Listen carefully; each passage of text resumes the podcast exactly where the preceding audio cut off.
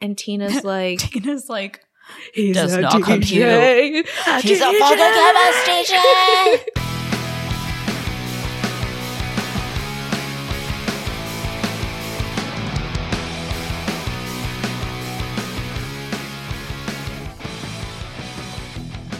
Hello, hello, hello. It's November. that's insane. Crazy. How long can I keep up my Halloween decorations? Mm. Is that allowed? Well, I'm going to let you in on a little secret. So, as we record this, what's the date? It is the 27th. And a mere two hours ago, I just put up my Christmas tree. Well, uh, there you have it, ladies and gentlemen. Well, it's because I'm going to be out of town and No, no, for sure. we don't want to miss out on a whole week of Christmas decorations because normally I just go November 1st. But What I wanted Yeah. to do was set up my decorations before I went on vacation or like when we went out of the country, right? yeah. But to no avail. hmm When did I do this? Probably like October 5th or 6th. So I feel like I didn't get as much time as I was supposed to. I feel very slighted. Yeah. Well, I think you can probably keep them up for a little bit longer, especially because like people usually hold off on the Christmas stuff in the US until after Thanksgiving. Oh, yeah. I think it's like generally frowned upon Mhm. to put things up in a neighborhood like before Thanksgiving, We don't have that in Canada because our Thanksgiving is long gone. So, right? Do people ever like, oh, I guess it's just general fall decorations. I yeah, I don't think people really like decorate for Thanksgiving here. I don't know what like real Canadians do. so, so let us know if you Yeah. know. yeah. Um, but yeah, we we're happy to be back. We have just two more months left of the year. Pretty crazy. So I know. I feel like we've done so many things this year. Like we've done Mhm. so many new things, like Yeah. a Patreon, hmm just like behind the scenes stuff. Yeah. I don't know. It's been like a really productive year. Yeah, definitely, definitely. I think we let me double check the stats real quick. Yeah. I I think we're about to hit a milestone. Well, we are about 4,800 downloads away from 500,000 all-time downloads. Oh my God. Yeah. We have to like, well, we always say this. We're like, when we hit 500,000, when we hit like blah, blah, blah, yeah. we're always like, we have to throw a big old party. And I do feel like 500,000 is like a really incredible milestone. That's half a million. One mil. Yeah. Mm-hmm. We should we should like take a poll, maybe see if we can do some sort of meetup or some sort of event or something. Have a party. I want to meet people. Yeah, I've like wanted to meet people for so long. I mean, maybe people who, li- who listen are like, yeah, we're fine with the we don't need to meet just the podcast. Thank you very much. yeah, but you know, if you would be interested in some sort of meetup or event, I know that the majority of our U.S. listeners are actually well, not the majority, but our state that has the most amount of listeners is actually California, which really Yeah, surprised me. So maybe we'll go out to California. Who knows? Uh, am I a Nikki fan? No, I'm kidding. We're just excited, you guys. Like, we want to do fun stuff. And I think that we're like progressing to a place where we can kind of like branch out more and do things that we like wouldn't have done when we first started, like in the Mhm. first year of the podcast. Definitely, yeah.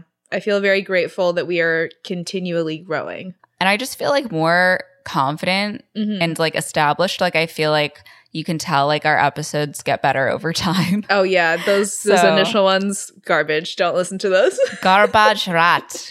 yeah, don't listen to our original Cinderella story episode. Listen to our Mo and Christina's version that we uh, put out in May. Right. But with that being said, we actually this is quite a full circle episode because our second ever episode was the original Bring It On, and today we are doing the first sequel. The 2004 classic Bring It On Again. What a title! Direct to DVD, direct to video, hmm no theatrical release. Nope. We have no numbers for you. No, I know that's what you come here for, but we got no I numbers. we hardly even have a fucking cast list out here. Yeah. Because normally, what we like to do is we, when we watch a movie, we'll like look up a lot of trivia and fun facts. As Right. you know, we talk about in the intro. I could not even find one article written about this movie. There's like four fun facts on the IMDb page, and that's it. What's the Bring It On with Rihanna? Oh, she, oh yeah, doesn't she play herself in one of them? Yeah, She has a I cameo? think it might be the one with um Solange and Hayden I think so. Is that Yeah, um All or Nothing? they all kind of blur together. Yes, All or Nothing. Okay. Because I know that the Christina Milian one is Fight to the Finish. Yeah. Pretty much all the fun trivia we have for you is related to other movies. Mm-hmm.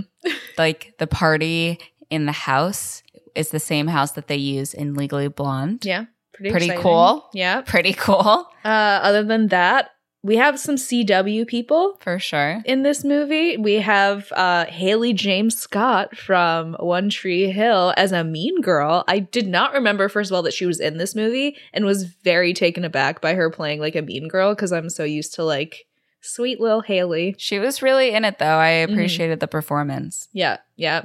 We also have another One Tree Hill alum, uh, Erica Marsh, who plays the like college newscaster lady in this. We have Detective Wilder from Pretty Little Liars, and also Luke Ward from The OC. Love him. Yeah. Love him. Where are you at in your OC watch currently? I just, oh my God, I can't remember. Mischa Barton just shared her first kiss with Olivia Wilde. Ah, okay. So you're just a little bit behind me. The fact that Olivia Wilde came up as like the whole Yeah. "Don't worry, darling" was the thing was happening. I was just like, how come I cannot escape this woman? she is everywhere I look. And I also straight up after oh this is a spoiler. I'll keep it to myself, but I'm really interested to see what happens next. Yeah. It seems like it's very much heating up. So Oh yeah, things things will heat up for sure. So yeah.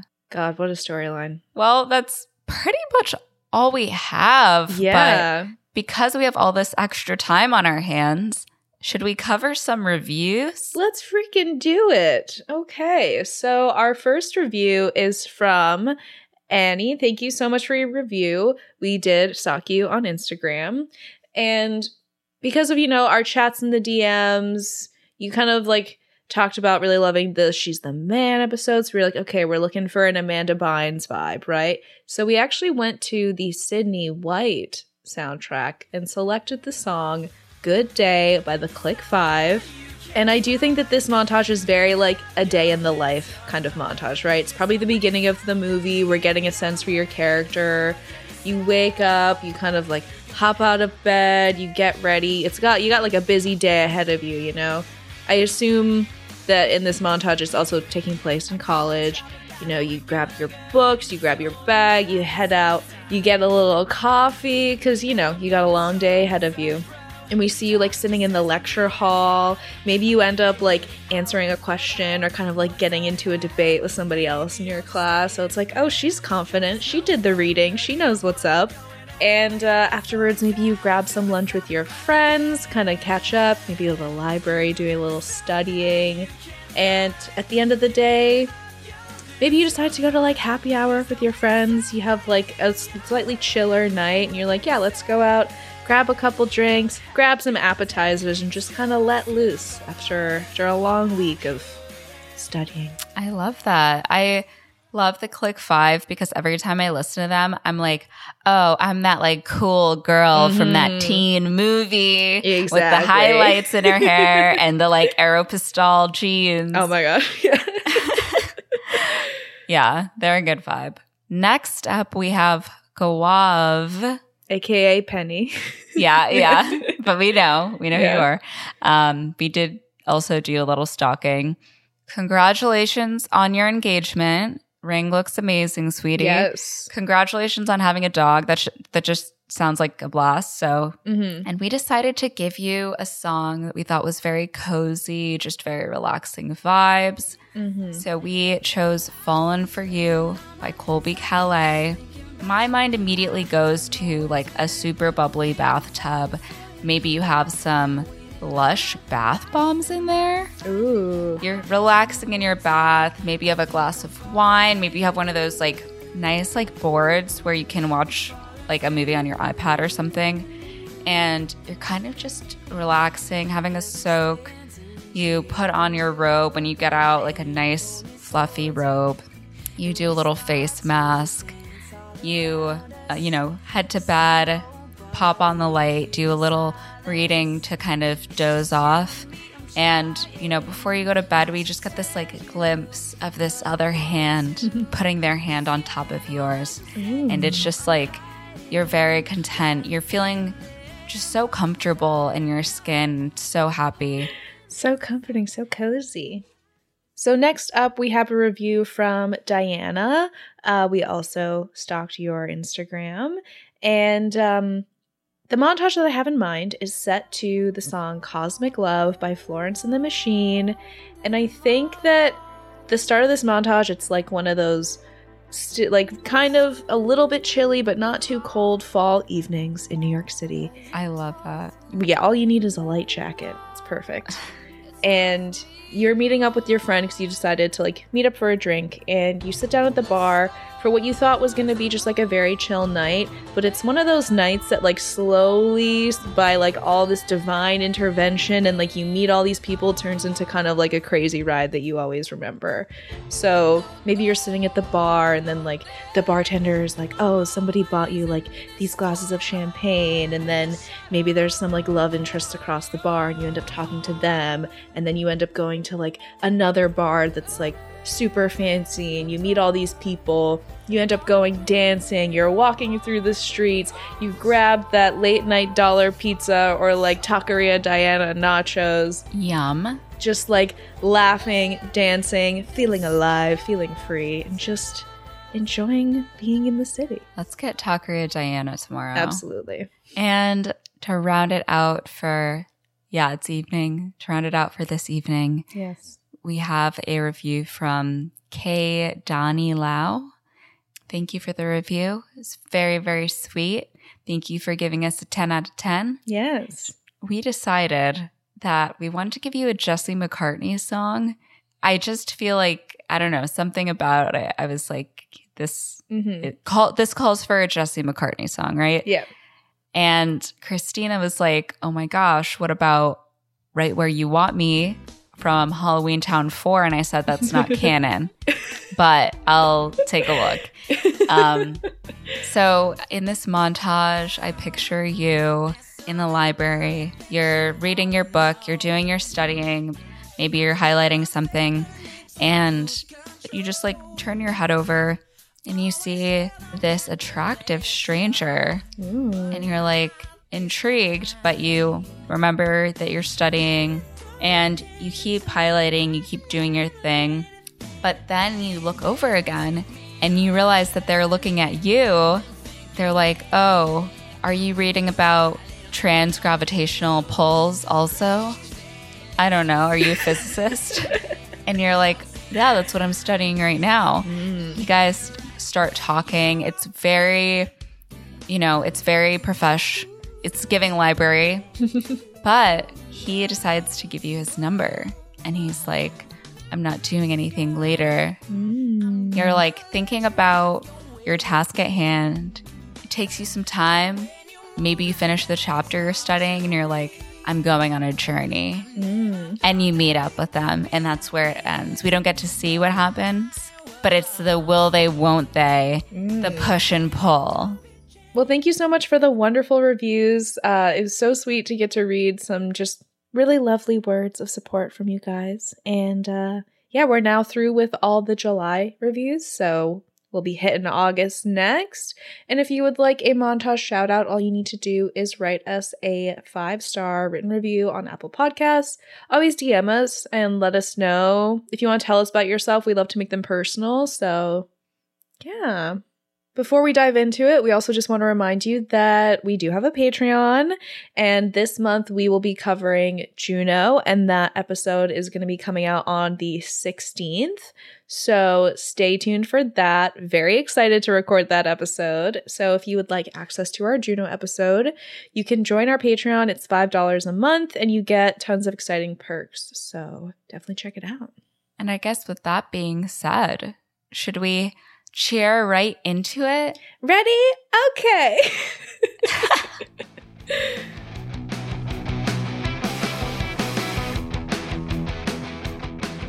You have to cheer the first uh, part. It's mandatory. All right, let me stretch. Let me stretch. Get in the zone. Okay. So we open up. It's like a dark auditorium, and we see this blonde young lady, Whittier, our main character, and she is cheering her little heart out. And she goes, like wow, like crap. Last year I was a high school brat, but now I'm here. Hope I'm the one you picked to cheer. And the judge is like, fantastic. That was amazing. you know, you you got, you know, you got spunk, you got spirit, but I need you to be louder. And she's like, I can do that. Like woo, like we. I'm at the university. I'm psyched. I'm here. Hope I'm the one you choose to cheer. I yell real loud and make the stinger super proud. And he's like, Oh, incredible. I'm gonna throw up. Incredible. that was amazing. You you're you're cheer genius personified. And she's like, really? And he's like, fuck no. Boom. Psych, bitch. Fucking suck. Yeah, he literally just starts screaming at her about how that was boring, she was unoriginal, and the biggest piece of crap he's ever seen. You suck. And then we see Whittier just get like pelted with food, like tomatoes. like it looks like fucking mustard and ketchup yeah, and like, like vomit. burgers. Yeah. shit, shit. She's covered in poop. So she screams, but it was all a dream. Oh my god, this is a, this is a flashback of when I think I started high school or something, and my parents were like, "Be careful because people can get bullied," and like Mhm. this is gonna sound like insane, and I can't because I can't remember the context if it was like this had happened at another school Mm, and they had seen it on the news, or like if they were just like warning me. right. I do remember my dad saying something along the lines of like, you know, the, they could line you up on the football field and throw shit at you and like warn me just like against the dangers of like high school. yeah. That is horrifying to be like lined up in front of a firing squad of like tomatoes. Crazy. yeah. But yeah, so Whittier has woken up from her nightmare and she, in fact, is arriving for her first day at university. She has a bunch of her stuff and we see her asking for directions to I think it's like Bancroft Hall or something. Yeah. she keeps at, like trying to ask people for directions and no one will talk to her. And then finally she goes up to some girls and she's like, "Do you know where this place is? The cheerleaders stay there. Like I'm trying out for the team." And these women are like neo modern ballerinas Mm-hmm. and they're like, we're into neo modern ballet, not pom poms. And we can't direct you to Bancroft Hall because Nathaniel Bancroft was a slave owner and imperialist. And they like walk away, I felt like I was back at NYU right? all over again. so Whittier's friend Monica comes over and she's like, Oh, it's so nice to see you. It's clear they're roommates. They know each other from cheer camp. And they also have like this funny thing where Monica's like, What's the score now? Whittier zero, Monica one, because she is able to like direct her to the dorm. yeah, because apparently she also like saved her ass at cheer camp too. So this is like a running Yeah. thing we see throughout. So we then go to like freshman orientation. We see all these like different booths lined up, uh, different clubs. We got the neo ballerinas, the theater club, the martial arts club. The dean is like giving a speech about, you know, asking people not to urinate in the library. Classic. Classic. Classic. And Whittier notices this dude smiling at her and she smiles back. And like I have not seen this movie in in many many many years. So like I did not remember the majority of it, but I was just very shocked that this was the love interest because I, at first I was like, is this a 45 year old man? Because he's got like a handlebar mustache and like the cut off sleeves. I was like, he just looks older Yeah, he had kind of weird like way. some might call it like bad style. yeah.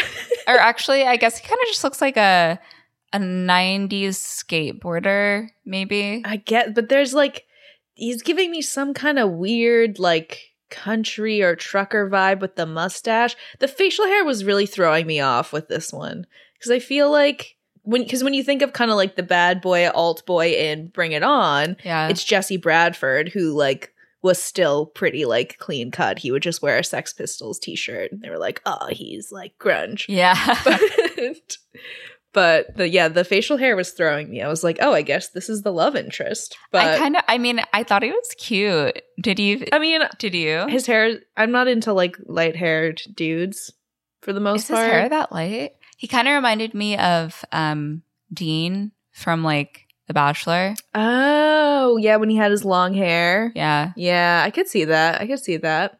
Um, yeah, I think I just I really didn't like his facial hair, and I would be intrigued to see him without it because I do think he has pretty good bone structure. I think maybe if you look up a picture of him now. there's potential there. But yeah, they're smiling at each other. She smiles back. And then the dude next to him, who's like a super tall, like football player, does this super obvious lean back where he's like checking out Whittier's ass. It's very obnoxious. So the dean is droning on and he's talking about the various clubs at the school, but also informs the crowd that they had to cut funding for the martial arts club, the ballet society, and the musical theater department. So, pretty rough. They're really upset. right. right. But he's like, don't worry, everybody, because we didn't have to cut any money from football or the cheer squad. Don't worry, y'all. We did not have to cut any money from our two biggest money makers. Gee, I wonder why. So it's clear that there are very strong motives. Uh, immediately after, like, but don't worry, we didn't cut any money from these two things. The Stingers varsity cheerleading team comes out. They just like backflip on stage, and everyone's Mm. like, Tina, Tina, Tina. And the banner rips open. Tina is at the top of the pyramid, and she's like, I'm Tina Hammersmith. Y'all ready to rock the body electric? Let's get this party started. Lord. Did you write they're no Navarro, but they're fine? I did. Listen, I watched Cheer. They're not on the same level. right. I mean, they do a chant. They're like, Stingers in the house. We're on the attack. Got no extra fat. We don't eat Big Macs. That's gross. It's it's oh so like God. it's like really like rhymey and stupid. Mhm. Oh, I guess the word for it would be corny. Yeah. Yeah, I think it's pretty corny. Yeah. they do, they're very organized. You know, they're a varsity cheer squad. They finish, everyone cheers, everyone applauds. And Whittier tells Monica it's terrible because they're perfect. And she's just really, really nervous about auditioning. Mhm. So the guy from before comes up to Whittier and tells her she should check out her own ass. Whoa. And Monica's like, all right, like, don't pay them any mind. And his friend makes fun of him. He's like, he just keeps like repeating what he's saying. And then Yeah. Derek is like, and I'm repeating what my friend is saying because I don't have a brain. And he repeats it. Yeah. The gags are thin. The gags are thin, my friends. What Mhm. can I say? Yeah. And she's like, wow, thank you. And I'm like, you didn't do anything, but whatever. yeah, sure.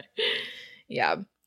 So that night in the dorm, Whittier is looking in the mirror and deciding whether or not to wear her belly button ring in her audition because she's like, oh, you know, it might distract them if they're looking at my belly if I like mess up one of my handsprings or whatever. But Monica's like, you don't need distractions. You're going to be great. But Whittier is really feeling the pressure because they're not in high school anymore. Like, this is the big leagues, and says, You've got to be the poo, which is like a reference to the first movie when they're like, Missy's the poo, so take a big whiff. Yeah. And Monica's like, oh, well, yeah, that guy, handlebar mustache Derek, at orientation thought you were the poo, clearly. And Whittier's like, what? Oh my God. Like, I guess he was looking at me, but I need to stay focused. I got to work on my moves. So they stand up and just have a little dance party. so cute. Just girly things.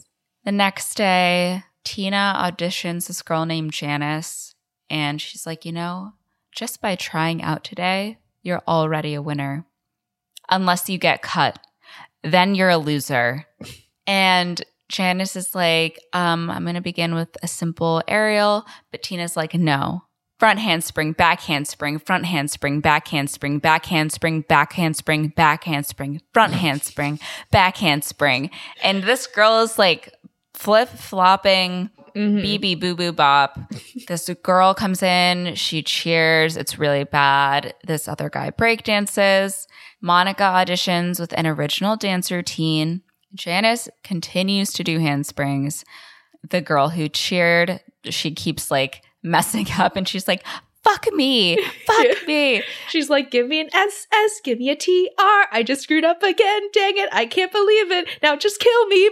Bam. Like, Shoots herself in the head with her finger. I was like, oh my God. That part I actually thought was pretty funny. So- yeah, yeah.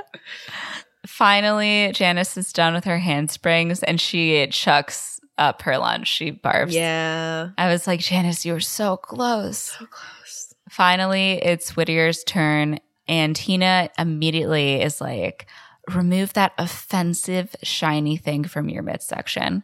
So Whittier th- just throws her belly button ring on the floor. Mhm. So Whittier goes into a full blown gymnastics floor routine. Everyone is stunned. They're impressed. And Tina makes a note on her roster, just like, wow, underline. Yeah. So big deal. We then see kind of this deliberation in the gym. So it's Tina, head cheerleader, her lackey, Marnie, who is Haley from One Tree Hill, and Greg. So Tina and Marnie are going through all the applicants and they finally get to Whittier. And Marnie's like, Yeah, she was okay. Like, it was whatever. She was fine. and Greg is like, What are you talking about? She's new head cheerleader material. And Marnie is like, Um, hello. We already have a future head cheerleader, and it's me. And these two have like a lot of bickering back and forth. Greg is like, Oh, except Whittier is cuter than you. And Marnie is like going in on like Whittier, saying that she's not cute and her blonde hair is fake. And they're like, Marnie, your blonde hair is fake. And she's like, I was born with dark roots, okay? And Tina's like, listen, I'm the one who makes the decisions, kicks them out. And that's when the dean comes into the gym Dean Sebastian. just immediately creep vibes off this dude, especially because he was like, Yeah, I've been sitting out there all day watching these girls walk in and out of their auditions. And I'm like, That's weird. Like, what? Don't you have anything else to do? That's I weird. I didn't really think about that verbiage. I kind of just thought like he was like, "Oh, I've been here the whole time, like watching from the back room or something." I don't know. it's very strange. I'm like, You are running a school. Go do that. And he's like, Some of them were ugly, some hideous, some sublime. And I'm like, Ooh. That is creepy. So he then mentions Whittier and says that she will be next year's head cheerleader. And Tina's like, that's crazy. She's a freshman. Besides, that spot is reserved for Marnie. Like, Marnie has paid her dues. She's been on the squad. But Dean is like, listen, the national titles that your team has won have tripled alumni donations and allowed me the lifestyle that I'm accustomed to. And I'm like, is he embezzling money from the university? Oh yeah. That's crazy. So he's like, I'm not going to throw away my new lifestyle for a mediocre Marnie. And Tina's like, okay, Whittier might have what it takes, but she's raw. And then the dean is like, then you must mold her, whatever it takes. And again, there's some weird energy. I don't like it. And she agrees that she'll do whatever it takes. I couldn't tell if the dean was supposed to be like creepy or just like elusive because Mhm. in the opening when Whittier has that dream, I'm like, "Oh, Like he's like kind of this like weird figure, Mm. but he could totally read as creepy too. Yeah. Also, at first, I wasn't sure if like he was her dad or something when he first walked in. Walked in because they were like very familiar. But then I was like, oh no, this is not her dad. There's just like a weird power thing. There's obviously like an agreement between them that like she, you know, gets the team to win. He gets to embezzle the school. Yeah, it Yeah. felt kind of like um, the relationship between the principal and what's her face in the Bratz movie. Meredith. But then, like they, it it just turns out that he's a a dean. Yeah. So that was boring. But He's just sure. a white collar criminal. right. So we cut to everyone getting their tree uniform, like the team has been chosen. When Whittier comes up to get her uniform, um, Marnie makes a joke about it being a size four, and she's like, "Oh, uh, this is a size four. Are are you sure you can fit?" Oh no, I'm just kidding. I'm kidding. There's like a lot there's a lot more like body image talk in this one than the first one I feel. And I guess it also is like the mid 2000s, so that's when this was really ramping up culturally, but yeah, there's a lot of like body talk, fat phobia talk, like don't eat that, there's too many calories, which is always like jarring to see. Yeah, I think it was definitely also because the first movie, the conflict was them like stealing the cheers. Mhm. And this one, it's more of like bullies and like Yeah. standing up for yourself. Yeah. So Wit gets her, co- um, I keep wanting to say costume. Ugh. Wit gets her uniform. Monica gets her uniform. Janice comes up and gets a load of towels. And Marnie is like, Oh, you're on the squad as the towel girl. It's so important to be the towel girl. Like, what if Tina had like a wet hand and like she didn't have a towel and she broke her wrist? sure. So, okay. Meanwhile, Tina is welcoming the new recruits, and Marnie hands them these giant binders full of squad rules. And they're like, people have given their ankles, ligaments, collarbones in service to these very uniforms that you have on your taut little bodies. Because from here on out, we must be the bomb diggity. This is where the phrase bomb diggity starts to rain terror on us for the rest of the movie. Absolutely. And Tina's just like, you must like sleep better. You must eat better. You Mm. must floss better. Are you ready, Whittier? And Wit is like, uh, uh, yeah. yeah, it's very intense. That's for sure. We then cut to later that night. Whittier is like, okay, I need to take this seriously. She's practicing in her room already. They haven't even had like a single practice yet. And the guy, Derek from orientation, is watching her through the window. Uh, creepy. Yeah. he then yells up and he's like, Hey, is everything okay up there? And she's like, Yeah, oh my god, you're the orientation guy. So he introduces himself as Derek. Yeah, you're that loser that was talking to me yesterday, right? You're that guy with the handlebar mustache. What's going on? So it's kind of awkward because they're yelling at each other from Oh, yeah. the dorm for to the ground. It's, you know, a modern day Romeo and Juliet, one might say. And he's like, Hey, do you want to do something illegal? And she's like, Okay, Yeah, Sure. perfect. so Whittier and Derek end up climbing this wall to the college pool. But Whittier's like, no, I'm not going to jump down. Like, what if I sprain my ankle? Tina will kill me. But she does eventually give in and, like, she lands on him. He does not catch her very successfully. But they sit with their feet in the pool. And Derek talks about how 2 a.m. is the best time to swim because, you know, the rest of the time he's doing his work study in the cafeteria. He also is like a full time student. He works part time at an audio store. And in his free time, he's a DJ. And then she asks, Why do you work so much? And I'm like, Why do you think? Do you think he just does all this for fun? No. He says that his dad wouldn't pay his tuition unless he did pre med, but he doesn't want to be a doctor. And she's like, Oh, interesting. Well, you know what they say about men who work too hard? They come tired. Boring. They lose their spontaneity. And she like takes off all her clothes and jumps in the pool. Ooh. He strips down and jumps in. He's like, boring my ass. And they have a little like flirty, flirty underwater. He's like, oh, you look great underwater. And she's like, thanks. And they kiss. It's quite steamy. It's pretty cute. And uh, after they kiss for a little bit, she's like, I have to go. But he asked her to stay. And she's like, no, like my roommate's probably worried about me, especially since you're turning me into a criminal. Mhm. So they have a little little repartee. Little tete a tete. Yeah. After all of this, the shenanigans and the flirtations are over. Mm. Back to practice we go. We're in the midst of a pyramid, and Tina just goes through one by one, picking apart the squad members. She's like, what a fucking crazy thing to say. She tells Monica her ass looks like a hefty bag full of chili dogs Crazy. and goes up to, I think it's Greg, and she's like, that's not a happy smile. That's a hate smile. And he's like, is it that obvious? so there's just like a montage of them practicing and Tina tearing them apart, screaming at them. Marnie is literally yelling in Whittier's face as she's trying to do a lift and she's like trying to lift up this weight. I forget what it's called when you're on your back. I Lifting it up. know. All right, it's okay. But she's like, This is a car on your mom. You're lifting a car off your mother. Lift it off her. Lift it off her. and she finally lifts up the weight and she's like, too late, she's dead. oh my god. Yeah. So at the end of practice, Tina tells them they all look like crap and she asks Monica and Wit to do a pop off.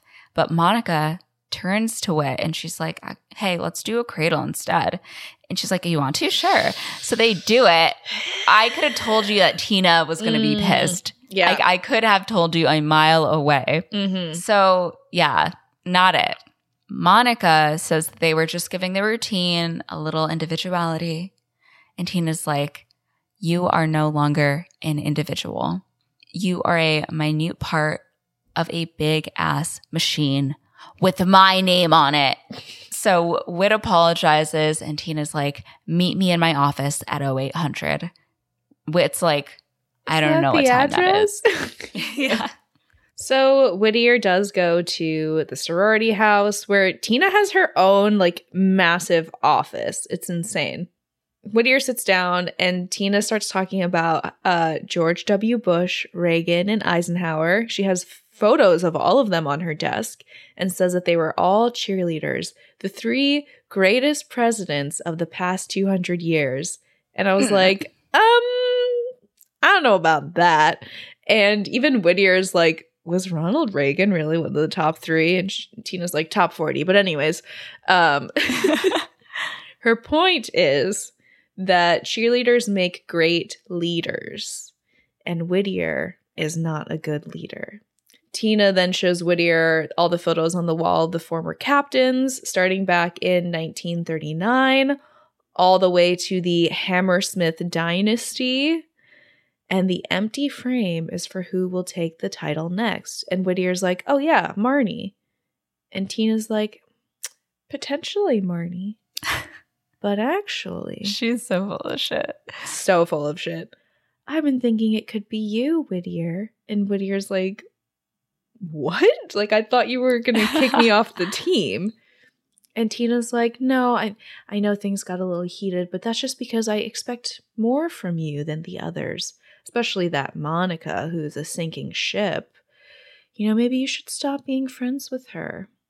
And Whittier's like, that's literally my roommate, so no. but Tina starts going on about all the perks of being captain, like the fame, the adoration. She talks about like people pay for her phone number, like $300 is what the going rate is right now. Mm-hmm. People are dying to do her homework. She gets a parking spot anywhere she wants. There's people with posters of her on their wall. And this could all be Whittier's, but it depends on how bad she wants it. So she'll really have to shine at the home opener this weekend. So freaking true. The mind games, the manipulation. The manipulation, the cheerlipulation. Am I right? Am I right, ladies? Whittier is, I'm sure her head is buzzing, you know? Mm-hmm. What's a girl to do but go to the cafeteria? She meets up with Monica and Janice for lunch, and she's like, Guys, Tina told me I could be the next head cheerleader.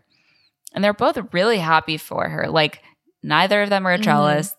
They're clearly like honest friends. Yeah. And Wit asks Monica if she's upset. And she's like, oh no, I'm just killing time until I become JLo's backup dancer. So it's clear that Monica has her own ambitions. And it's Yeah. For her, cheer doesn't mean everything. Yeah. Wit starts to lecture Monica about how she like changed the choreo and just like screams out of nowhere. Monica over here is about to enjoy her burrito, or I think it's actually a hot dog. Yeah, I think it's a chili cheese dog. Yeah. But Wit is like, that's over 680 calories and 35 grams of saturated fat. Oh no. And Monica's like, You must have had a very special talk with Tina, but your Jedi mind tricks couldn't fend off the dark side of the Force. And she tells Monica if she wants to be the bomb diggity, then she has to act like the bomb diggity. yeah. She's like going into this whole captain thing. It's getting to her head. Yeah. Monica is like, I'm not going to listen to this. yeah. Whittier is clearly like very easily influenced. Oh, yeah. Um, doesn't really have the strongest spine at this point in the film. So it's before the home opener. The cheerleaders are like getting ready to go out and perform. Monica is talking to the mascot, and he's like very passionate about his role. He's like, I go out there first before anyone else. Like, I set the tone for the show. And she's like, You're literally a bug. So Tina goes down the line. She is giving everybody, um, quote unquote, constructive feedback, aka just, you know, yelling at them. She's like, Whittier, head cheerleader, don't forget. And Marnie overhears this and she's like, What are you talking about? I'm supposed to be head cheerleader. And Tina's like, Marnie, focus on the routine. And I think like Marnie kind of like snaps at her a little bit and is like, How the fuck am I supposed to focus on the routine? And Tina walks away and she's like, Tina, I'm so sorry. Like, please don't hate me. Please don't hate me. Don't be mad at me. Halftime comes around and the squad gets called out for the halftime show. Sammy, the Stinger, immediately falls over a Mhm. water cooler. Setting the tone. Yep. But the squad begins their performance. They do their routine. Everyone loves it. Marnie is mad the entire time. Mm-hmm. Monica gets to lead this amazing dance sequence, and everyone claps at the end.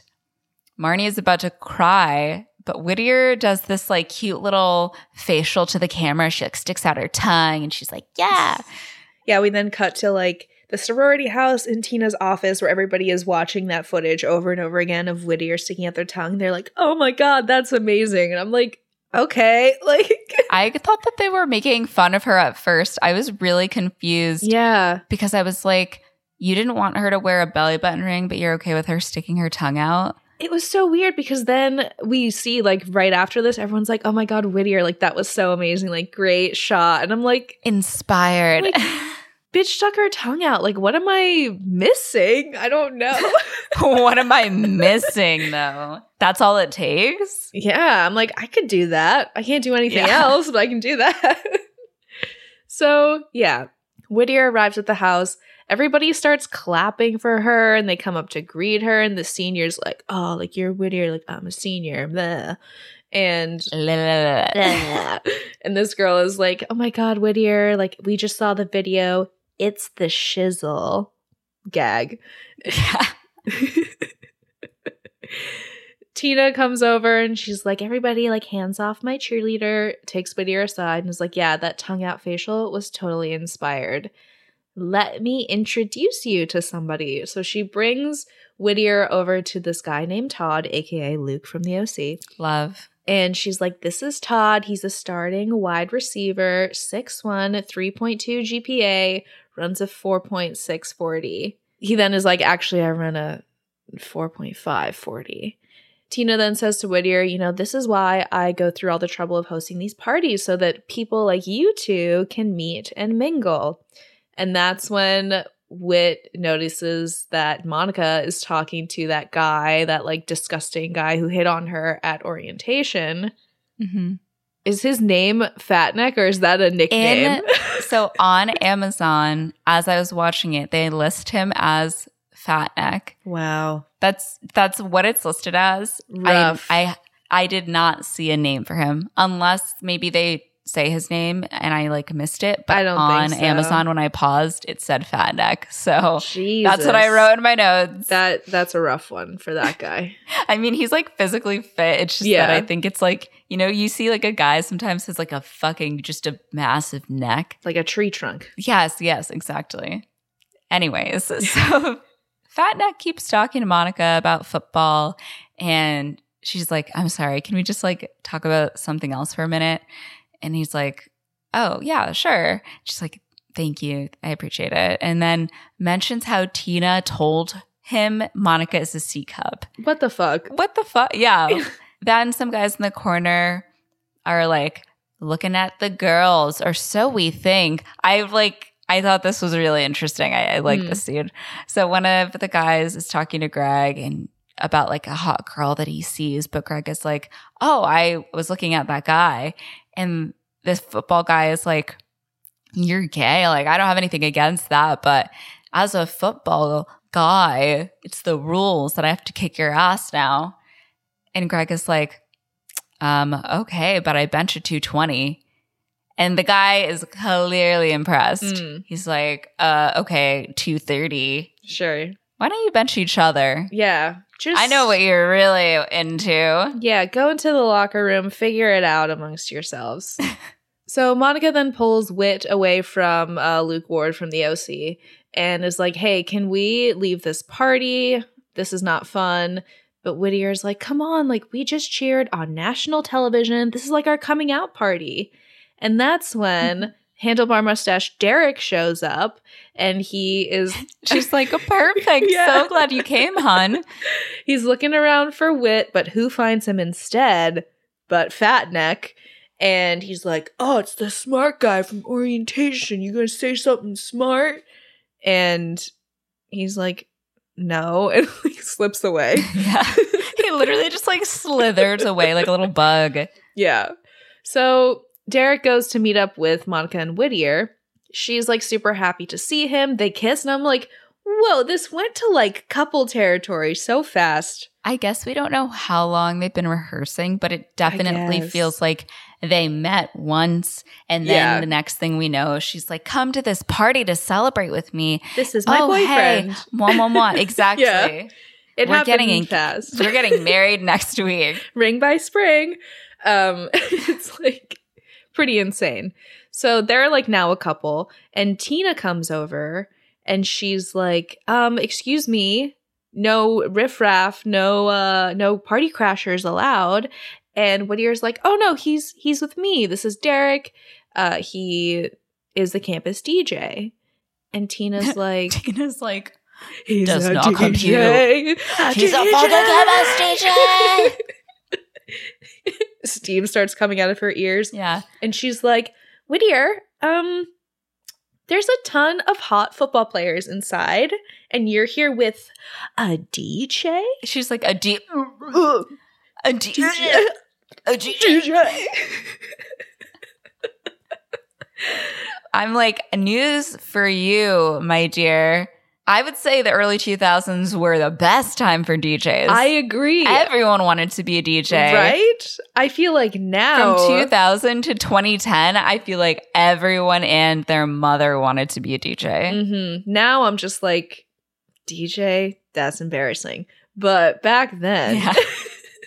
those were the times. Right. So she pulls Whittier aside and she's like, listen, there's a hierarchy in college. It's football players, basketball players, soccer hunks, lacrosse studs, frat presidents, frat headmasters, guys with cars with parking spots, guys with cars without parking spots, really useless, black student activists, etc., etc., etc. And all the way at the bottom are campus DJs, one spot above cafeteria workers. And Derek's like, um, actually, I work in the cafeteria too, so come at me. Tina then reminds Whittier about their conversation the other day and is like, you need to decide if you're with him or you're with us. Monica's like looking at Whittier, like, obviously, there's only one correct answer here. But Whittier's like, I'm sorry, Tina. And then looks at Derek and he's like, whoa, because he was not expecting her to pick the cheer squad over him. He was not. Yeah. I was like, she met you yesterday, homie. Yeah. Like, on the one hand, Tina, yeah, Tina's a menace and she's horrible. And She is a menace. yeah. But also, if cheerleading is like Whittier's whole life and she met you yesterday, Let's be realistic, you know? So Derek leaves the party. He's like, whatever, I'm out of here. And Whittier's like, I'll call you. And Monica is also shocked at Whittier's behavior. She's like, I can't believe you. And Tina tells Whittier that she's stuck with the winners. And Monica's like, Oh, what? You think you're a winner because all these people are, you know, up your bomb diggity butt? And walks out. And everyone's like, Oh shit. So the next day at practice, Whit comes up to Monica and Greg. They're stretching out together, and Monica kind of ignores her and asks Greg to help her stretch out her hamstring. Whit sees Tina come in and tries to apologize for the party, um, but Tina just begins practice and tells them today they're going to work on manners and respect because some of them don't know how to behave at team functions. Then she looks right at Monica and has her do this super hard combination. Monica takes it like a champ, does it flawlessly, but then Tina has her do it again and again. And Monica continues, but then she kind of like gets an injury in her hamstring. It's not like a broken bone, but she's like in pain, right? Right. So she falls and Tina goes berserk. Yeah. Greg tries to come over and just tells her to stop. So Tina walks back and she's like, "Ah, You're right. I should rest. Wit, call out the steps. And Wit's like, Bro, Monica is Yeah. injured. She's like on the floor. But Tina tells her to do it now or she's off the team. And Wit is like, Okay, then I'm off the team. And Monica quits too Yeah. gives back her uniform and takes off her skirt, takes off the top, takes back, you know, takes off the Spanx. And she's like, this is supposed to represent team spirit, but instead it feels guilty and shameful. And they take off together. But Wit comes back for her uniform because she's like, I actually need this to get home. So Yeah. Also, Greg is going to quit too. Like he's about to walk. right. But then she's like, Greg, you'll lose your cheer scholarship. And he's like, That's right. I will stay under a shameful cloud. Yeah. I love Greg. Monica tells Tina goodbye, Miss Bomb Diggity. Mm. And Tina's like, they'll be back. Cut two hours later, Tina is sobbing and she's like, Why won't Wit come back? They're not coming back. And Marnie's like, It's only Wit. And Tina's like, Go get me ice cream. Classic. So we then go to a little softball game that's happening on campus. mm-hmm. Whittier is also eating a chili cheese dog. And I will say, I really did have a craving for chili cheese dogs after this movie. I might go get a vegan hot dog after we record this. Ooh, that's a good call. That's a really good call. This movie really said, I think it was, I looked at the timestamp when this happened and it was like in the middle of the movie. Yeah. Like there was so much exposition. So much. They don't quit until literally like the 40 second mark, 40 second minute mark. It was insane because I I remembered the basic plot. Like, yeah, they're on the team and then they quit and then they start their own team. Right. But I was really shocked by how much of the movie is before they quit and start their own squad. Because one would think that would be the main The main plot. part. Like, they should have quit the squad by the first 30 minutes, 20 minutes, even. Big Red leaves in the first five minutes of the Yeah. first movie. Different plot, but still, Mm-hmm. they find out that they're stealing cheers pretty early on. Yeah. The pacing is bad. I think that they just honestly didn't have enough to fill out the majority of the movie being about the other squad. Mm-hmm. So they were like, I guess we'll just like stretch out the bullying in the first 40 minutes. Right. There could have been a lot more character development. Mm-hmm. Well, I have a lot of comments to say at the end, but Yeah. like we were talking about how Derek comes in, it's like suddenly their boyfriend, girlfriend. Yeah. We couldn't have even seen like another date or something. Like maybe we could have like gotten more invested. I don't know, dude. Yeah. But there there were a lot of holes to be filled. And even like their conversation that they had at the pool was just like, oh, I work a lot of jobs because my dad wants me to be a doctor and I don't want to be. I want to be a DJ. And she's like, wow, Wow. I really like you. And that's it. Like, we don't, we actually don't really learn Mhm. much about Whittier at all in this movie. No, She's no, a we don't pretty know anything hollow vessel for us to just kind of latch onto. So I Mhm. don't feel anywhere near the same amount of like attachment for Whittier that I did for Torrance. I love Torrance. Right, a way more well-rounded character. Yeah, Kirsten Dunst is also just really endearing. Like I feel like she draws you in Definitely. very easily. Yeah. So, anyways, back to this very mediocre movie. So we're at Tell we're at how the you really softball feel. game.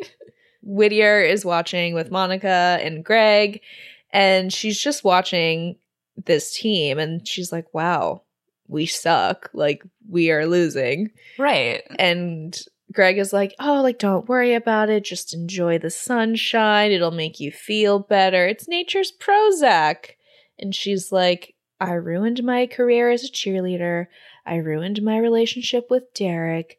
I'm down in the dumps. Nothing's going my way." hmm And Monica's like, "Feel better." Feel better, Greg. Let's go to the library. yeah. Anyways, peace.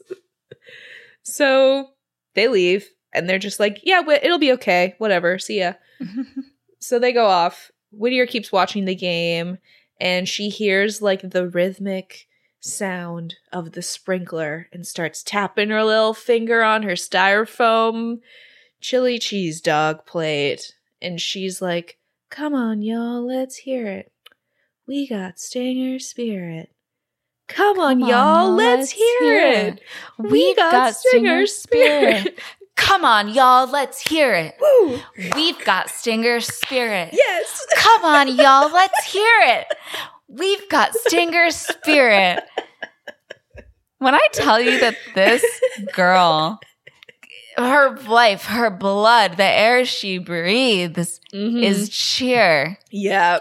Eat, sleep, cheer. Repeat Lather, rinse, repeat, How- cheer. on earth. She's like, oh, what a shitty softball game. Come on, team, Yeah. let's hear it. We're down in the dumps and we're gonna, like, it's literally like Second nature for her. Mm-hmm. Yeah.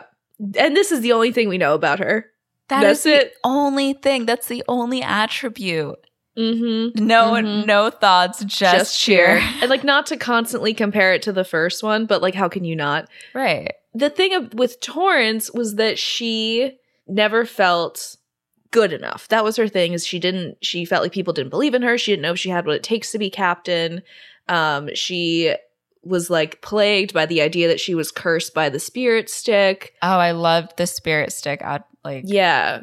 story. convention. Yeah. So like Torrance's thing is that like I have something to prove. But for Whittier, I'm just kind of like, you like to cheer. You want to have a cheer career in college. Certainly. I don't even know what her major is. No, no idea. Couldn't tell you.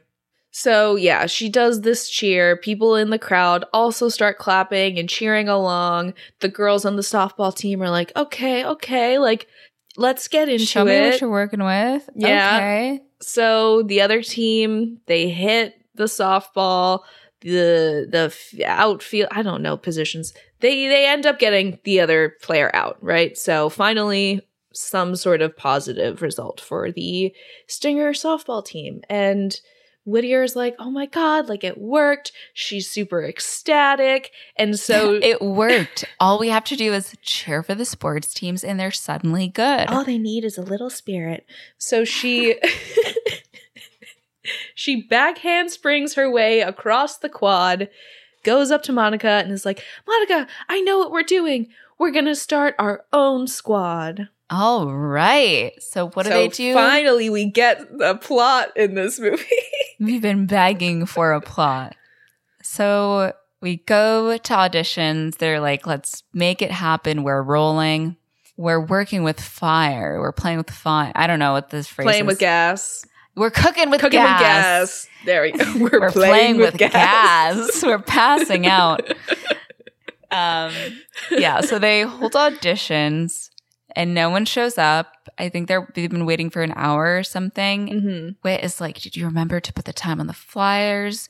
What kind of color flyers did you use? And Monica's like, I told you I used a lemon yellow.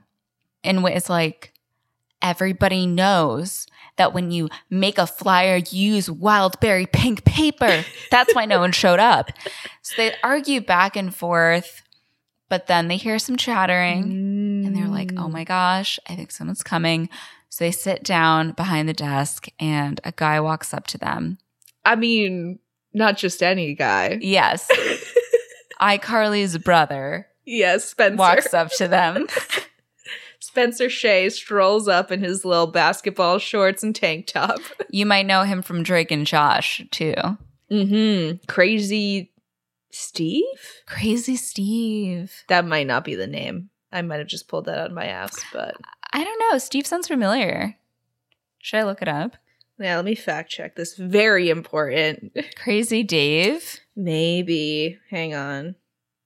Crazy Steve. I was You were right. Wow. Imagine how smart I would be if I didn't store all this useless information Stupid, in dumb the information. recesses of my brain. At first, he quits his job in movie job and gives it to Josh because of a complaint about a loose cup holder. Mm. Wow. In the Drake and Josh fandom.com description, it says Steve William Upshaw, more commonly known as Crazy Steve, is a mentally disturbed employee of the Premier Theater. Sounds about right. Anyways, So he auditions. It's not good. I don't even think we see him audition though. I think he just walks up and he's No. like, Are you ready to see my dope? And that's right. it. It's just implied that it went poorly. Yeah. Yeah. we don't see it. I actually think we do see it in the in the blooper reel at the end of this film, Ooh. but I did not pay close enough attention and I'm not renting this movie again. So I'll never know. Come on, y'all. Let's hear it. We've got Stinger, Spear. yeah. So after this quote unquote audition, the girls are very discouraged because all the actual cheerleaders on campus are already cheerleaders on the varsity team. It's not like they're going to run into a bunch of people shouting cheers. Oh, what's that? People speaking loudly in an organized form. Let's follow it. So they come sure, whatever. they come across people protesting outside the dean's office and it's the ballet society the martial arts club and the musical theater department because as we remember very vaguely from the beginning of the movie their funding all got cut so they are protesting but they for some reason cannot say a unified like phrase they're all talking all over each other so they need a little structure I love how that's like the thing. It's like, wow, they're trying to protest, but they don't know how. if only they knew how to cheer. And I'm like, if half these people are theater people, they can memorize a line. Right. They're like, I would hope. to be or not to be funded by Cal By- State University. That's That the is question. that would have been a very funny joke if they had put that in there. I would have enjoyed it. we we would have, and that's therein lies the rub. You know what I mean? Yeah. Um, who let me? Who gave me a mic? So Monica and Wit host a meeting in some like damp ass basement, yeah. and they explain that they're starting a new cheerleading club. No one is into this idea. Yeah. I think Wit even has these um, flashcards that she's like, "Oh, cheering is good for exercise and spirit." Yeah. the alt girl that we met earlier when Wit asked her for directions says that most of her pieces involve anguish as a theme. Do you have any cheers about anguish? So Wit and Monica jump in and they're like, "Oh yeah, yeah, we totally have those." Um, there's one that goes, "That's all right. That's okay." So that that addresses anguish. um, and I was like, "That's kind of deep." Yeah. Then the theater guy asks about soliloquies and accents. And I'm I just feel so shitty that this is what people think of us. yeah. This is our legacy. yeah, it's not a good one. Just Rachel Berries and and guys who are fucking annoying. yeah. It's hard, you know? It's not a It's good hard. look. You have to cast aside your heritage in order to be accepted, in order to make friends, in order to get jobs. yeah. Where it's like, I went to theater school derogatory. Like, that's what it has to be. Like, what was your major? Business. Uh, it was business. Don't ask. I'm not here with doctored certificates. No. Mm. Um, so everyone is about to walk, but Monica's like, okay, listen up. If we're good, we can go to nationals. And if we win, we get a check for $20,000, which we could all use to fund your passion projects. I don't think it works that way. Like, I think you can only use that money on cheer. It's like right? legally. It's not like a big, it's like, oh, look at this big check, you know? yeah, like everyone go Let's pay your rent cash for a right. year. Like, yeah, And I'm also like, so you're saying they could have the chance to go to nationals, and at nationals, they could win a check for $20,000 Mhm. having just started cheerleading. yeah. Also, they make it seem like Odds are slim, honey. yeah, because it's not like they just go to nationals. You have to do like. I mean, if we're following the Glee formula, there's sectionals, there's regionals, there's nationals, right? The new directions. Mm-hmm. So this see, this is why people hate theater people because I immediately reference Glee when we're talking about a sports competition. But yeah, you don't just go straight to nationals. Like there are other hurdles one must jump through. I imagine. For sure. Because this is movie world. They're like, you've piqued my interest. and it's like, listen, we're going to be a real squad where everyone gets a say. And if we're good, we can stamp out the varsity squad once and for all. And everyone signs up. Wow. So we then cut to the gigantic lawn of the sorority house where Tina and Marnie are lounging in the sun and just bitching about Whittier's new cheer squad. Mhm. And they're like, we gotta crush them.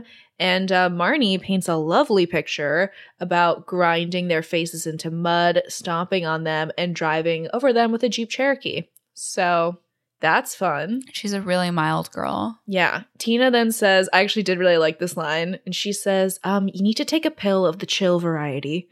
And says that this new squad will not be a threat to them. They're just rejects and losers. And did you check out their practice space? He he he. I was like, yeah, I checked it out. And now I have asbestos. And it's, it's a lot of pain. And now I need a tetanus shot. right, right. I've been breathing in mold for the last hour. hmm Meanwhile, what's happening at practice? Oh, it's just Wit and Monica trying to teach their ragtag group in the basement. hmm This alt girl, her name is Penelope.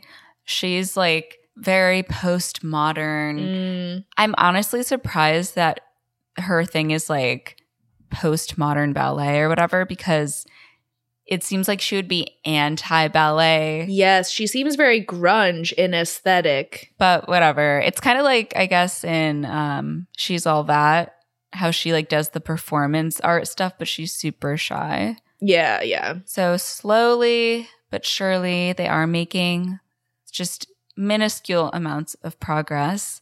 And the alt girl Penelope who's been trying to do this lift finally gets the hang of it. But then she like lifts up her head to stand up straight and hits her head on the pipe and passes out. So Yeah. And I don't think that those mats are like the best. I would agree. Props not up to code. So we then remembered that handlebar mustache Derek exists. Because we haven't seen him for the past 30 minutes. yeah, we have not seen that Mhm. man. He is doing his campus radio show when Monica comes by and is like, Hey, like, I don't know if you heard, but like Whittier and I have this new squad and we're really improving, but we're missing rhythm and we need a beat to really like bring it all together. We were thinking something like Come on, y'all, let's hear it. so they're like, Yeah, we need a great DJ. And Derek is like, Listen, I got a lot going on. I have my three jobs. I'm a student.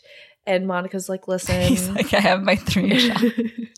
He's man's got a full plate. He's like, oh yeah, he has a lot to do. Yeah. I don't know. And Monica's like, listen, Whittier feels really bad about what happened in that party, and I think she's just looking for a way to uh, reconnect. But Derek is still very upset. And the way that he answers is he's like introducing the next song, and he's like, hey, like all you listeners, blah, blah, blah. Like, this next song goes out to anybody who ever found themselves like rejected by a perky blonde cheerleader.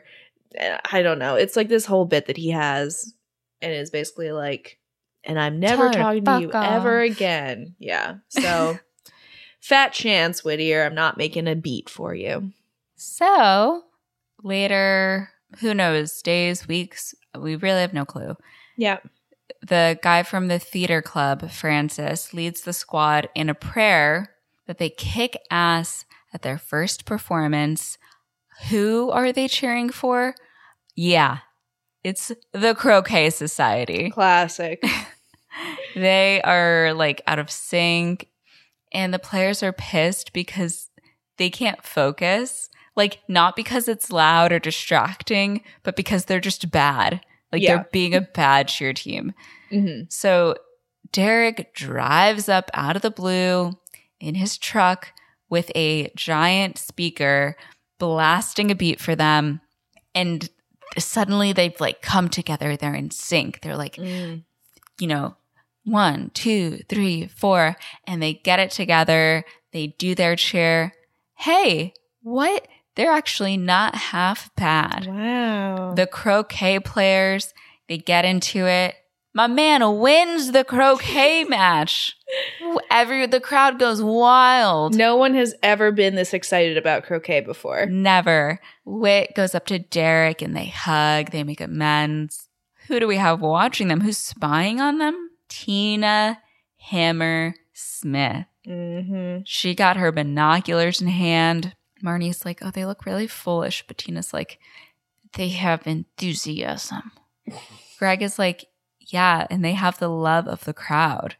Do we? Mm. And this is when Tina threatens his scholarship if he ever goes against the team again. that's a crazy thing to do. I don't know why she's in control of that. I mean, if he quits the squad, I guess it just gets taken away. But like, if she, you know, fired him or whatever, I feel like you could get that checked Yeah, that's like way too much power for a student for to a student. Yeah. And it doesn't seem like they have a coach. They do not have a faculty member. Yeah. That's the weird part to me. That's the part I just, well, then again, I feel like it was the same for Bring It On. that's true. Yeah. They also didn't have a faculty Can't member. ask too many questions. You cannot ask too many questions. You can't over intellectual. You can't intellectualize this movie. Not even over intellectualize. Uh, not even over, just simply intellectualize. hmm So we then go to the cafeteria where alt girl Penelope and theater boy Francis are talking about how exhilarating performing was. Penelope is like, I think I also experienced what one might call moderate happiness. Like, that's crazy. So Marnie then goes up to Whittier, Monica, and Derek and is like, Oh, your squad's gonna have a tough time winning nationals when technically you don't exist. And shows them the bylaws, which say that each university can only be represented by one cheer squad. And she says, So make like a Tom and cruise. And I was like, She did eat that up. That was a pretty good line. I'll admit, I'll admit it. That was pretty good. Have you seen this TikTok? Uh, I saw it a while ago. It was like, girls, like white girls, like, why are Mm. you using AAVE? Get back into your early 2000s era. yeah. You know what fucking slapped? Like, when a girl would be like, whatever, Yeah. whatever. And you're like, ouch. Like you go home and you think about that. That is one of those lines. Mhm. Make like a Tom and cruise. devastating absolutely devastating so penelope yells that this is modern day imperialism and i'm like that's a bit of a stretch we're sh- where we're reaching a little too far with that one maybe Would have to Yeah. agree. And monica's like okay well the bylaws don't say which team and that team could be us. And marnie's like that's not gonna happen. And then like gets pissed about the fact that monica is wearing like a stingers hoodie tension's high and whittier's like okay listen there's only one impartial honest person on the campus who can decide this. I wonder who that could be. He does end up being impartial. it's true. But he's a real weird guy. i hate i really don't like him yeah, just like you don't like the character. he just gives me the worst vibes. Also, he's a criminal, but Certainly. that, yeah. Well, guess who we're cutting to? It's the dean. Mm-hmm. So Tina and Wit go to the dean, and Tina's like weirdly flirting with him. I don't get that. Yeah, Wit points out that the rules don't state that a varsity cheer team has to be the team that goes to nationals. And he's like, okay, sure, technically, if you're squinting really hard, but we're talking about seven consecutive wins. So the varsity team is going to nationals. And Wit says, with all due respect, that won't go over well with the student body. If you suppress our voices, you'll be hearing from us with phone calls, letters to trustees, and round the clock protests outside your door. now that's the power of collective action, people. Yes. So Wit asks for a competition in front of the entire student body so we can really decide which squad goes to nationals. And I guess the fucking dean is like a girl on girl. Hmm. Ah, why are you this way? Some thoughts are inside thoughts, dude. Anyway, I just glaze a lot. Gotta glaze, Yeah. glaze over it. Tina tells Wit that as her friend, that competition could embarrass her and crush her already fragile psyche. And Wit's like, it's a risk I'm willing to take. And Dean actually agrees to the competition this coming Saturday, literally two days from now. And Tina asks if she's ready to give up yet. And Wit says uh, she used to look up to her until she realized she is an insecure tanorexic. Jesus. Then Tina calls Wit a hobbit and says after this competition, she will be praying she was her and she'll be finished here and putting grapes in the jello molds in the cafeteria with her boyfriend. I've never seen a grape in a jello mold. Never. Never seen it. And then Wit is like, "Oh, I know what I know exactly what to say." Oh yeah. Well, don't be all up in my Kool-Aid. What? That one had to be taken back. That one had to be rescinded. I Mhm. wanted her to withdraw that deposit What a crazy thing to say. because there are actually some really good one-liners in this movie. Right. I didn't know why they had that. Yeah. And there was so much build up to it. She's like, oh, yeah. Well, don't be all up in my Kool Aid. And I was like, Oh, burn! what the fuck? What the hell even is that? Daddy chill. I I think Let's like literally daddy chill tattoos. Oh, I will not be doing that. Christian will get one with me. yeah, yeah. I don't know. It's a crazy line. Um yeah. I don't know how that made it through rounds of edits and Right. filming. But I think even after like Whittier leaves the room, Tina's just kind of standing there like, what? so we then have a little uh a little break for some news. A little montage. do do do do do. And uh, we have Erica Marsh from One Tree Hill, aka Colleen. And she is, you know, doing her little broadcast, talking about how everybody is in a frenzy over this cheer showdown at the end of the week. We then cut to the varsity team where Tina is working her team to the freaking bone. And in her interview, she says that, you know, this amateur crowd is just a little speed bump on the way to nationals. Like, we're not worried about it at all. And Marnie's like, yeah, it's very important. It's very important. It's very important. And she starts like losing her mind. It's very important. It's so important. Meanwhile, we go over to the other squad where Whittier is like, you know, we have a great squad. It's going to be tough, but Rocky beat Apollo Creed, right? And then somebody off screen is like, wait, Whittier, like, no, he didn't. She's like, he lost. And, you know, Colleen talks about how the squad, basically, like what they've been doing is actually cheering for all of the various sports teams on campus that people don't normally cheer for, like the softball team, the croquet society, the fencing club. Penelope, alt girl, talks to the to the news and she's like, Why like why are we doing this? Like why why bother? In a million years, we're going to be obliterated by a black hole. Oh, you might be asking why we're doing this. And I say, why bother? and Colleen's like, okay, back to you, Colleen, and goes back to herself in the studio. It's like, well, there you have it. Thank you, Colleen.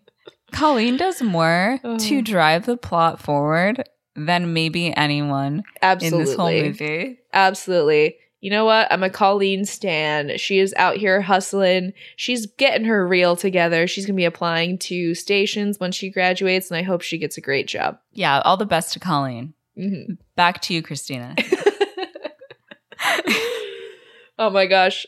Unrelated, but today, uh, while I was putting up my Christmas tree, I Mhm. watched like a really bad Christmas movie. It was one of like the Lacey Chabert ones, classic. Oh, she loves a Christmas movie. Yeah. And in it, she is like an anchor woman on the news. She's she's an anchor and she ends up I can't remember exactly how it happens, but she ends up like it's a very kind of Scrooge situation where it's like, oh, I'm all about my career, and like I dumped my boyfriend at the beginning of the movie, and like we got went our separate ways, and now I'm a career gal. And then she gets shown by like this Salvation Army Santa what her life could have been if she never left her boyfriend, and like it's her life in the suburbs, and she's a stay at home mom with two kids, and like we see this fantasy life with this ex boyfriend. And at one point, she's at the mall with her kids and her husband, and like the the news reporter who has the job that she had is giving a report, and she gets like these giant candy canes fall on top of the reporter, and so she's trapped under the candy cane. So Lacey Lacey Chabert runs up to help her, but instead picks up her mic and like steps over her lifeless body to give the news report. and I'm just like, damn, that's cold. You stepped right over her, did not help her up, and was just like, She's "Tonight." like, no pulse, don't worry. yeah. A girl boss never lets an opportunity pass her by. No pulse, no problem.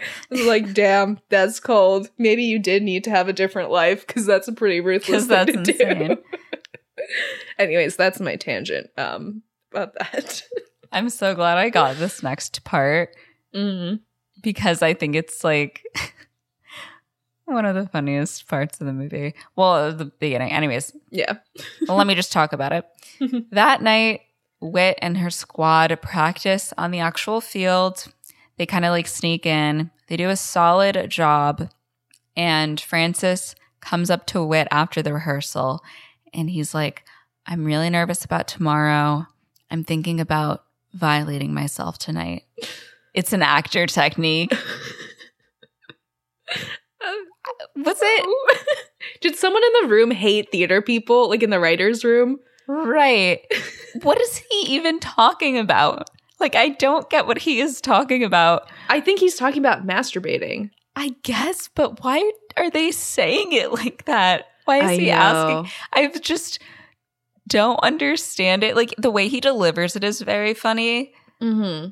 But it just doesn't make any sense. Yeah, it's very weird. Wit is like, um, I mean, does it like help your performance? or no? And he's like, um, yeah, like it depends. And she's like, well, why don't you hold off? Well, I think because he why don't you not do that? he says, "Oh yes, it's made me the actor I am today," and she's like, Oh, "Okay, yeah. then don't fucking do it." He he totally does. He's like, it's made me the Yeah. actor I am today. And she's like, why don't you hold off on that then? yeah, Tina and Marnie come walking over to the squad, and Wit's like, why don't you worry about your own team? And they enter this little like cheer off. It's it's a flow. It's a flow they get into. yeah. Monica and Marnie begin fighting. Marnie somehow punches Francis in the face. I don't know if he tried to break up the fight. Yeah, he he steps in to try and break up the fight, and then somehow Marnie gets hit. Unclear how. Like he is not throwing fists. Like I think if anything, maybe he falls. she she she. I think he like maybe hits her with his elbow when he's trying to like push them Yeah. apart, and then she fucking decks him in the face. She's like, "You're dead Mm-hmm. on site, Yeah. Automatic." Yeah. So also in the process, I guess what I've infer- I in, guess. I guess I had to infer based on the next scene is that he falls on his hand because he has a hand injury now, and we didn't see him oh, punch Marnie. Listen, guys, we don't have the footage. We cannot roll it back. No. Does he punch Marnie accidentally on purpose? What's the scuffle here? Yeah, because I even rewinded to see like what was happening. Yeah. And we hear the sound effect of her getting punched in the face, but we do not see her getting punched in the face. And then all of a sudden, his hand is injured. Oh, may- now I'm thinking maybe they did actually film it where like he punches Marnie in the face, but then they were like, we Mm. cannot put this in the movie. but he, they put the violating himself in the movie. yeah, they're like, we gotta fill up this time somehow that we've lost from him punching Marnie in the face. uh, we gotta cut this. Could you maybe just improv a little? yeah, Just improv a little bit. insane. So yeah, we like go to the hospital where he's getting his hand wrapped. So either he punched Marnie in the face and they like edited it around, or he like fell on his hand. Unclear. But the bottom line is that he's not going to be able to like hold anybody in the lifts tomorrow. So everybody is super down, and Whittier's like, you know what?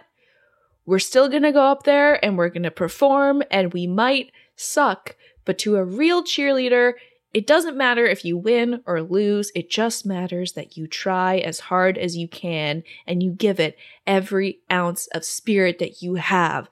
So, who wants to go out there and suck tomorrow? Alt girl Penelope is like, you know what? If there's one thing I'm good at, it's sucking. I'm in. And I'm like, ooh, is that a double entendre? Who knows? Mm. Um, and that's when Greg actually reveals that he's been standing at the back of the room the whole time. He's like, guys, don't worry. Don't worry about it. He's like, why suck if you could not suck? Could you use a sub? And they're like, but Greg, your scholarship. And again, an insane thing that is said in this movie. He says, you know what? Whatever I lose in financial aid, I'll gain in testicles. Woo. Keep your scholarship, man. That's way more important. They're like, oh no, there's an there's a problem before the big cheer competition. How can we solve it? Oh, Greg doesn't care that much about a scholarship. Okay, yeah. good idea. Perfect. No one will see the flaws in that. Yeah, get ready to rack up the debt, buddy. What happens next? Give them the old Razzle dazzle. We get like a pre-competition montage. Marnie gets all powdered up to cover her black eye. Wit goes around pepping up her squad. The students file into the gym to watch the competition. And Tina is like, Oh, we're about to go on. Hold on, let me get in some last minute insults. You look like shit. Did you whiten your teeth? No, no, no, no, no, no, no. Mm-hmm. Then it's showtime, and Colleen Lipman, who Mo wrote, wrote uh, looks Yeah, like Meghan Trainor. Stand by that. Yeah, she first introduces the varsity squad. So the varsity squad like comes running down the aisle. Everyone is obsessed with them. Tina, Tina. It's Tina. crazy. Like maybe it's just because like this was so not our university experience, but like I can't imagine that this many people at this school care so deeply about the collegiate cheer squad. Yeah. I don't know why. Yeah. That like on your on your all I can say. on your free time you're like I gotta go to this competition. Like, let's get tickets. We gotta see this go down. Because even I guess it's I mean it's high school, but I would say like even in the first one, mm-hmm. right? Kirsten Torrance's Torrance's Yeah. boyfriend cheats on her. Yeah.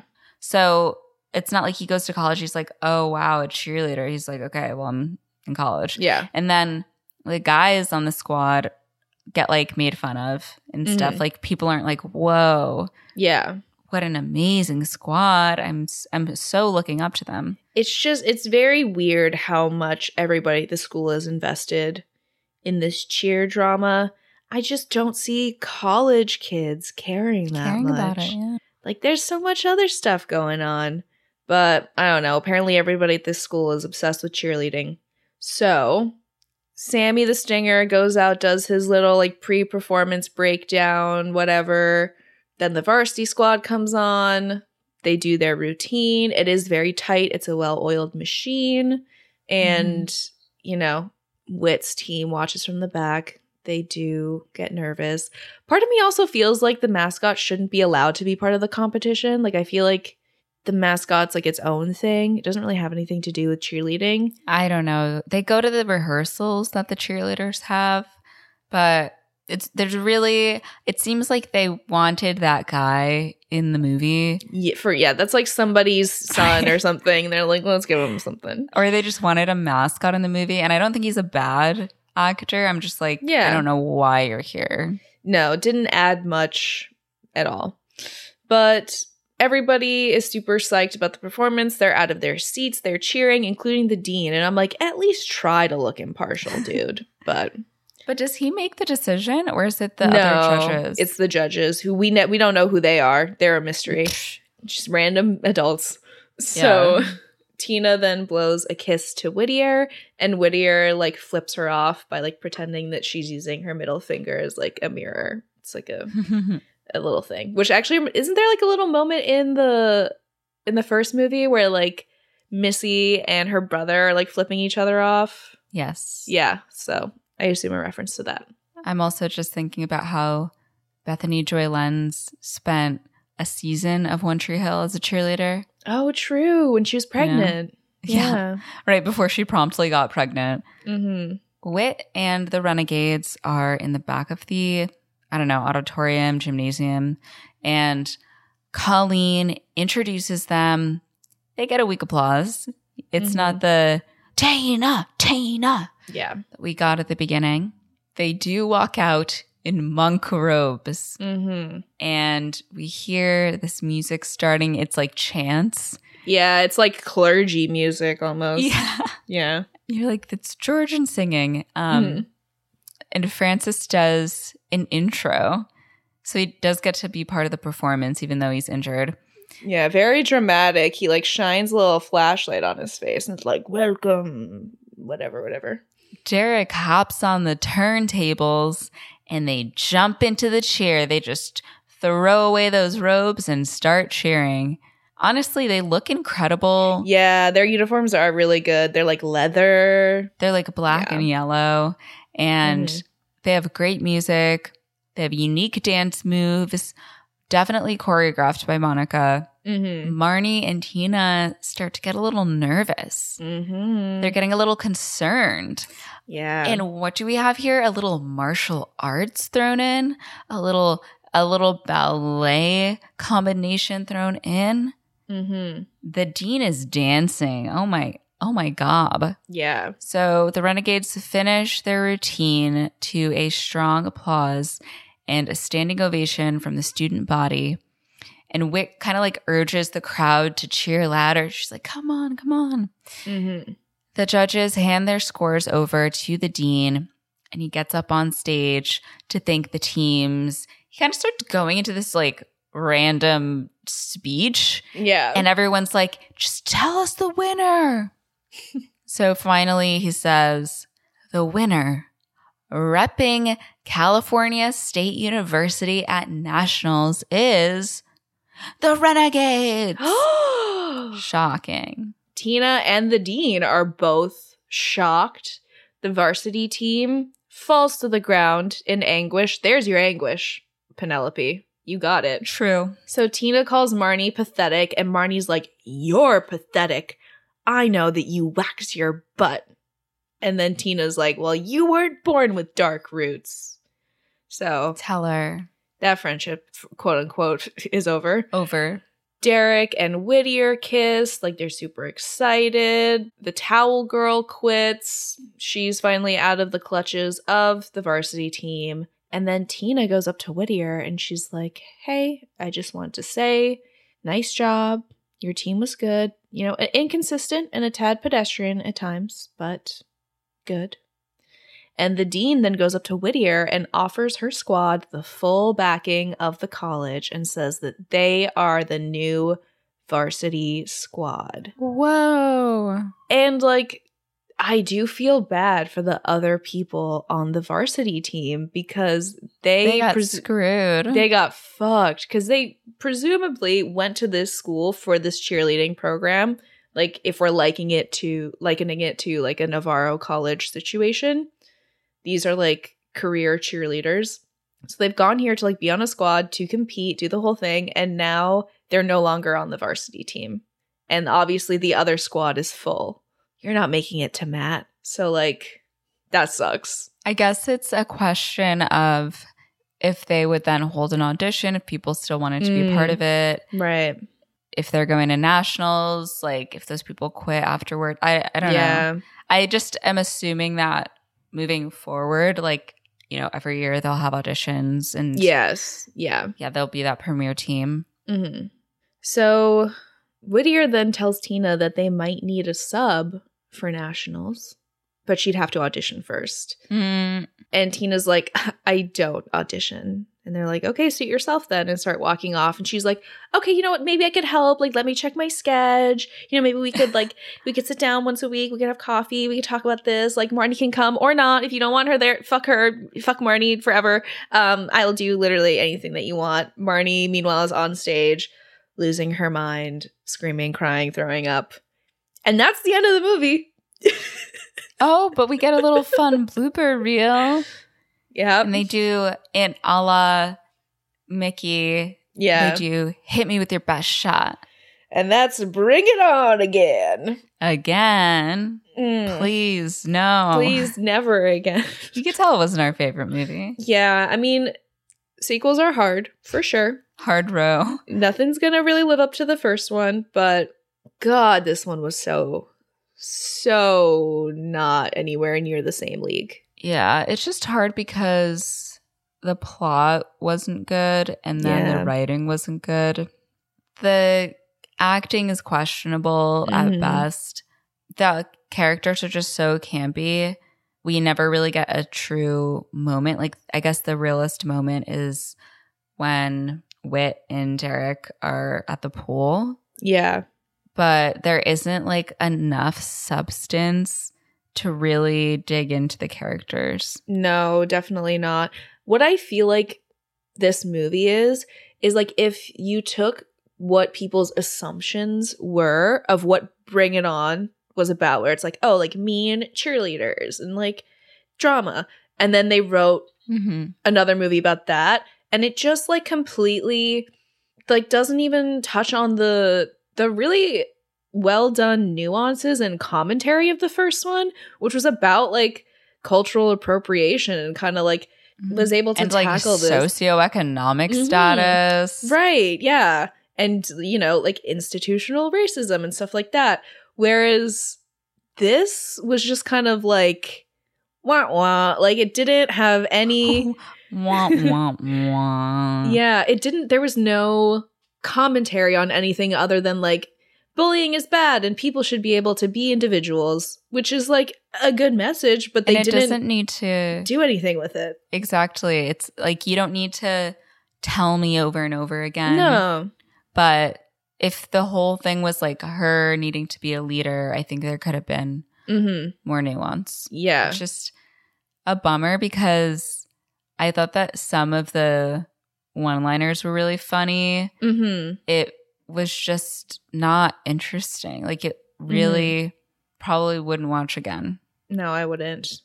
It's yeah, it's just disappointing because there is space to like have nuance in a movie about cheerleading easily.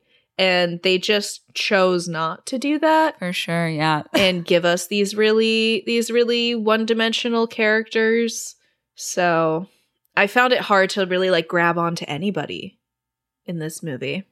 Yeah, me too. Because even like side characters, we don't really find out about um, Greg's financial aid. We don't find anything about Monica wanting to dance.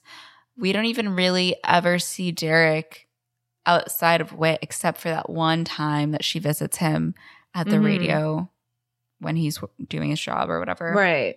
Honestly, like if if the pacing in this movie was different, I think that what would have been a more interesting conflict between like Derek and Whittier is maybe like they start dating at first and then she feels like you know he hasn't revealed anything about like all these jobs that he does, right? hmm And she maybe he like doesn't have time for her. She feels like he's flaking out on her. Maybe he's cheating But on her or something. working. But he's working and and that's where we can kind of have that that class discussion where it's like, oh, she's like the pretty blonde, like presumably like well off cheerleader, and like, oh, I am not in that position. And not only are our social like our economic situations different, but also our social hierarchy, because that's a very real thing that like even Tina mentioned. So I'm like, that could have been more interesting. That would have actually had some more believable conflict and relationship development between the two. We never even really visit the fact that uh, Wit has like gotten people from these other clubs to Yeah. join the cheer squad. They don't talk about their other interests, or we don't really see like this friendship evolve between these Mhm. two people. Would we see it a little bit, but it's super vague. yeah. So even that conflict, they like completely glazed over. Yeah, it's just like, oh, now we're all in the squad and we're like all friends now. Yay! But like maybe it could have been a, a learning experience for Whittier to learn how to be more like tolerant or more open to other people's interests, you know? Like a broadening of a of horizons thing. Mhm. So like there there are there are seeds in this film that were just never watered. I agree. It's just always disappointing when like there's potential somewhere but it doesn't doesn't come to fruition. That being said, uh what would you like to rate this film? I'm going between a three and a four. I was going to give it like a 4 just because there are some one-liners that I do think are pretty good. A four it is. But yeah, it's it's a low one. This And is When I say four, I'm not talking about High School Musical 2. no, yeah. Maybe we messed up. I Mhm. really do think this is a four. yeah. So I'm interested to hear everyone's thoughts in the Discord. Yeah. Sorry, we gave you a big stinker. but you know, if we're gonna do the bring it ons, we got to do them all, and they're not all That's gonna be winners. So no, definitely not. We're kind of doing like a 90 minute movie November. yeah, we love the ninety minute movie. Bring back the ninety minute movie. I love a 90 minute movie. We'll have to post that. Yeah, we should have merch that says "I love the ninety minute movie." That would be fun. Yeah. Um. Well, we hope you enjoyed this episode. Uh, if you liked it. You can always uh, find more content from us either on our Patreon or you can follow us on Instagram at Movies That Raised Us. You can follow us on Twitter at MTRU underscore pod. You can follow us on TikTok at Movies That Raised Us Pod. And you can always write us a good old fashioned email. Um, if you have any feedback, if you have a small business that you'd like us to mention, if you want to work with us, if you want to invite us to the Bridgerton experience, um, you know, anything that you might want to do, send us a business email at Lunch Babe. Oh my gosh. A girl boss never lets an opportunity pass her by. A girl boss never sleeps. That bitch cannot get one wink in. Anyways, so true, Queen. Um, so shrieking. I'm Mo. and I'm Christina, and our theme song is by Garrett Schmidt. Bye. Bye.